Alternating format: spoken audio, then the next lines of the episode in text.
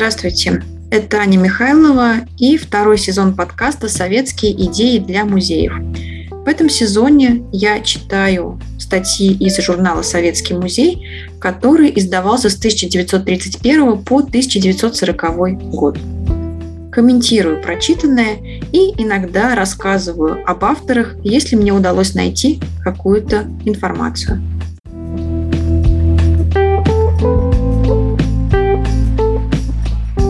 Заключительном эпизоде второго сезона я хочу прочитать статью снова из шестого номера журнала «Советский музей» за 1935 год, посвященную Королевскому шотландскому музею. Эта статья опубликована в разделе «За границей». Ее автор у Глазунова. К сожалению, пока я не смогла найти сведения о том, а, кем она работала, почему была выбрана именно эта тема. И статья эта небольшая, здесь и текст, и даже есть схематичный план э, раздела музея. Речь пойдет о новом детском зале. Я прочитаю эту заметку полностью, а потом расскажу о своих попытках провести небольшое расследование. Итак, читаем. Новый детский зал в Королевском шотландском музее по материалам Центральной библиотеки НКП. В Educational Handwork номер 165 апрель-июнь 1935 года Гришоу дают описание организованной им в Королевском шотландском музее специальной детской галереи. Когда он принял в свое ведение отдел естественной истории музея, два больших зала и две галереи, выстроенные только что перед войной, еще оставались пустыми. Между тем, национальная экономия, выражавшаяся в уменьшении всех видов помощи музею, препятствовала приобретению необходимого оборудования и экспонатов. Заведующий музеем решил предоставить одну из галерей для ряда экспонатов, специально предназначенных для детей. Эта галерея находится в первом этаже музея. Схематический план в настоящем ее виде приводится ниже. Галерея занимает площадь по длине с севера на юг приблизительно 16,6 метров и по ширине с востока на запад 15,85 метров. Центральная часть ее открыта и сообщается непосредственно с нижним полуподвальным этажом, причем каждая сторона отгорожена перилами высотой 0,9 метра. Расстояние от перил до стен галереи определяется в отношении трех сторон немного более 3 метров 35 сантиметров. Но на южной стороне стена выгнута наружу, что дает таким образом, считая по центру дополнительно 2 метра 75 сантиметров. Галерея имеет три входа с северной стороны, западной и восточной. Основное назначение галереи – пробудить в детях интерес к жизни животных, которых они видят вокруг, и ознакомить детей с главнейшими явлениями жизни обычных, хорошо знакомых типов. Жизнь, расте... Жизнь растений лишь только затрагивается. Специального отдела ботаники музей не имеет. Эта отрасль подлежит компетенции ботанического сада, находящегося в другой части города и имеющего специальный хорошо оборудованный музей. При проектировании экспонатов детской галереи имелись в виду школы и учителя, Поэтому экспонаты установлены в таком порядке, что они дают возможность учителю приготовить и преподать ученикам ряд коротких, но совершенно самостоятельных уроков. Помимо этого предполагалось, что общий осмотр галереи, продолжающийся от получаса и более, должен дать детям возможность глубже познакомиться с главнейшими явлениями жизни животных, чего в других частях музея получить нельзя. Организатор считает, что такой осмотр может быть одинаково поучителен для каждого среднего посетителя, независимо от возраста. Большая изогнутая стена на южной стороне очень хорошо подошла для установки большой витрины с панорамой. Это шкаф, переделанный из старого высотой 3 метра 5 сантиметров и с передней стеклянной частью шириной немного более 6 а, метров 40 сантиметров. Задняя часть витрины, изогнутая и горизонтально и вертикально, изображает вид части залива Торт со скалами Бесс вправо от центра и виднеющимися в отдалении слева берегом Тайф. Передняя часть панорамы незаметно переходит в изображение скалистого берега вблизи Тентлтон Кастеле с настоящим э, песком и камнями, выброшенными на берег залива. Эта витрина, называемая «Птица на морском берегу», будет в скором времени укомплектована образцами птиц. Западная часть галереи занята рядом витрин. Смотри план КЛМНО. Витрина К предназначена для еще незаконченного экспоната, называющегося «Наш враг – комнатная муха». С правой стороны витрины будет поставлен макет буфета с продуктами, а слева – двор или угол сада с кучей отбросов. Стена с открытым окном разделяет две половины витрины, и посетителям дается представление, что муха летает туда-сюда и обратно, перенося с собой бактерии. Витрины L и M намечены для показа изменений, наблюдающихся у некоторых животных в зависимости от времени года. Одни и те же животные показаны в летнем и зимних видах. Следующая витрина N показывает различных животных в пустыне, имеющих окраску, сливающуюся с окружающими а, предметами. Последний шкаф на этой стороне, называющийся «Птицы наших садов», показывает сто... стоящую на дорожке обыкновенную птичью кормушку. В задней части представлена кирпичная стена, за которой изображен пейзаж, дачи, сады и отдаленный вид части города Эдинбурга. В этой витрине показаны в различных положениях самые распространенные птицы местных садов. Черный дрозд, певчий дрозд, скворец, воробей, зяблик, овсянка, реполов, зеленый вьюрок, большая синица, голубая синица.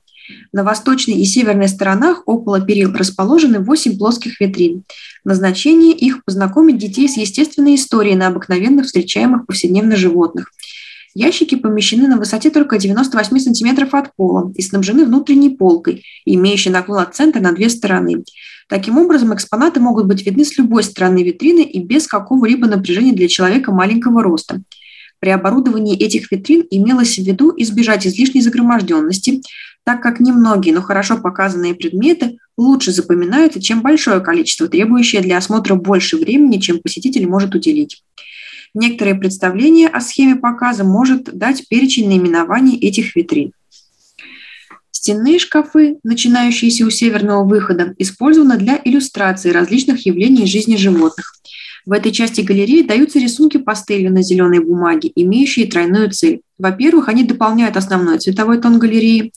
Во-вторых, помогают концентрировать внимание посетителей на смежных экспонатах. И, в-третьих, дают изображение животных в том случае, когда образец или чучело дать невозможно. В этих витринах использован также новейший и наиболее эффективный метод деления экспонатов. Задняя сторона целого ряда шкафов представляет собой непрерывную наклонную плоскость, покрытую тканью приятного светло-коричневого оттенка. Полок нет, отсутствует также деление между шкафами. Название каждой секции помещено в центре, а не на верхушке шкафа. От центрального ярлыка идут тонкие нити светящихся бус, отмечая различные подразделения. Все образцы, рисунки, ярлыки приколоты непосредственно на заднюю стену витрины. В первых девяти шкафах освещается вопрос питания животных. Образцы разделены на 9 различных категорий в соответствии с природой птицы, начиная от травоядных. За ними идут всеядные и хищные, как высших, так и низших групп. Следующие четыре шкафа предназначены для показа различных способов движения животных. Примеры взяты из всех классов животных и разделены на 9 категорий. По обе стороны восточного входа имеются простенки до 1 метра 35 сантиметров.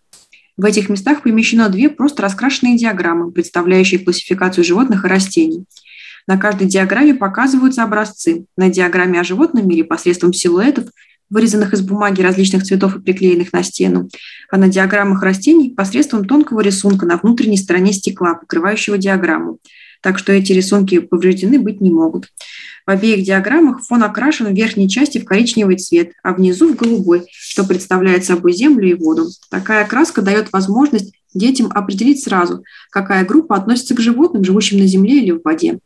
Наконец, два стоящих шкафа P и R в северной части галереи содержат набор веток и листьев обычных английских деревьев и образцы полевых цветов.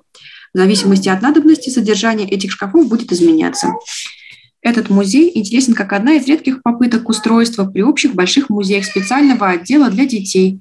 Причем все приспособление и расположение экспонатов рассчитано на школьные занятия учителя с детьми. Таким образом, и самые экскурсии со школьниками в этот отдел музея становятся более эффективными.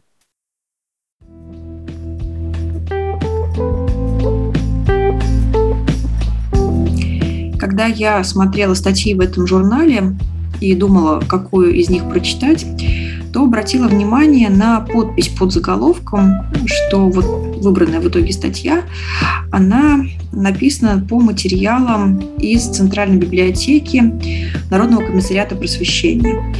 И я задалась вопросом, а что это за библиотека, какие в ней могли быть журналы, книги, и можно ли проследить судьбу этих книг сегодня. Как я строила поиск?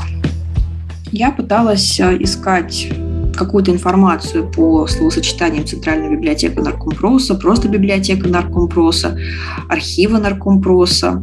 И в какой-то момент поиск привел меня на сайт библиотеки Ушинского в Москве, где в исторической справке я увидела, что фонды библиотеки Наркомпроса, Центральной библиотеки, а, вошли в состав библиотеки, которая сегодня называется библиотекой Ушинского.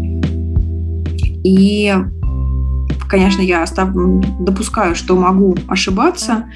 Я написала письмо в эту библиотеку на тот адрес, который нашла на сайте. На момент э, записи этого выпуска никакого ответа пока из библиотеки не последовало.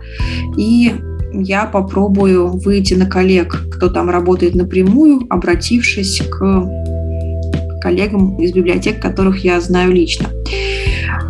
Какой вопрос я задаю себе? Получается, что в этой библиотеке, да, Центральной библиотеке Наркомпроса, были книги, возможно, журналы. Да, журналы точно были, так как на, на него ссылается автор. Возможно, были книги по практике музейного дела, книги зарубежные. И, скорее всего, существовал каталог, сами эти издания. А значит, к этому профессиональному знанию был доступ. Вот статья, которую я вам читала, она написана по материалам англоязычного издания.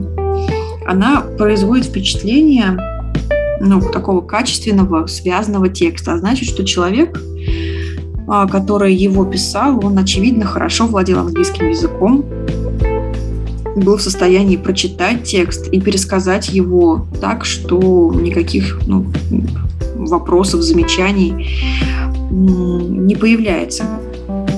Меня очень занимает тема трансляции профессиональных знаний и того, насколько зарубежный опыт был вообще знакомство с опытом было доступно в советское время, и вот в частности в 30-е годы. И, похоже, библиотека Наркомпроса была одним из таких источников. Вот мне очень интересно, сохранилась ли какая-то опись или картотека изданий, которые были доступны в 30-е годы. Возможно, что эти журналы, и вот тот номер журнала Educational Handbook, который цитирует и переводит коллега, возможно, он до сих пор есть в фондах этой библиотеки, и его можно подержать в руках и вообще узнать, какие книги еще туда входили.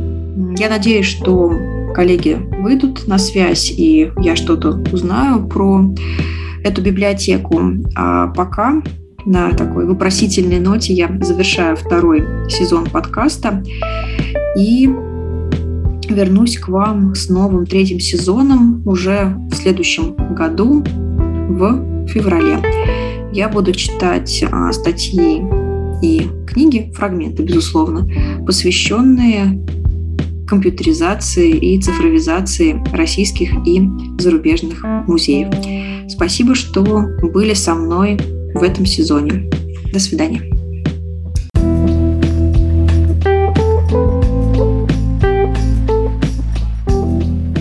С вами был подкаст «Советские идеи для музеев» и его ведущая Аня Михайлова. Подписывайтесь на паблики проекта «Идеи для музеев», комментируйте услышанное и делитесь подкастом с коллегами. До новых встреч!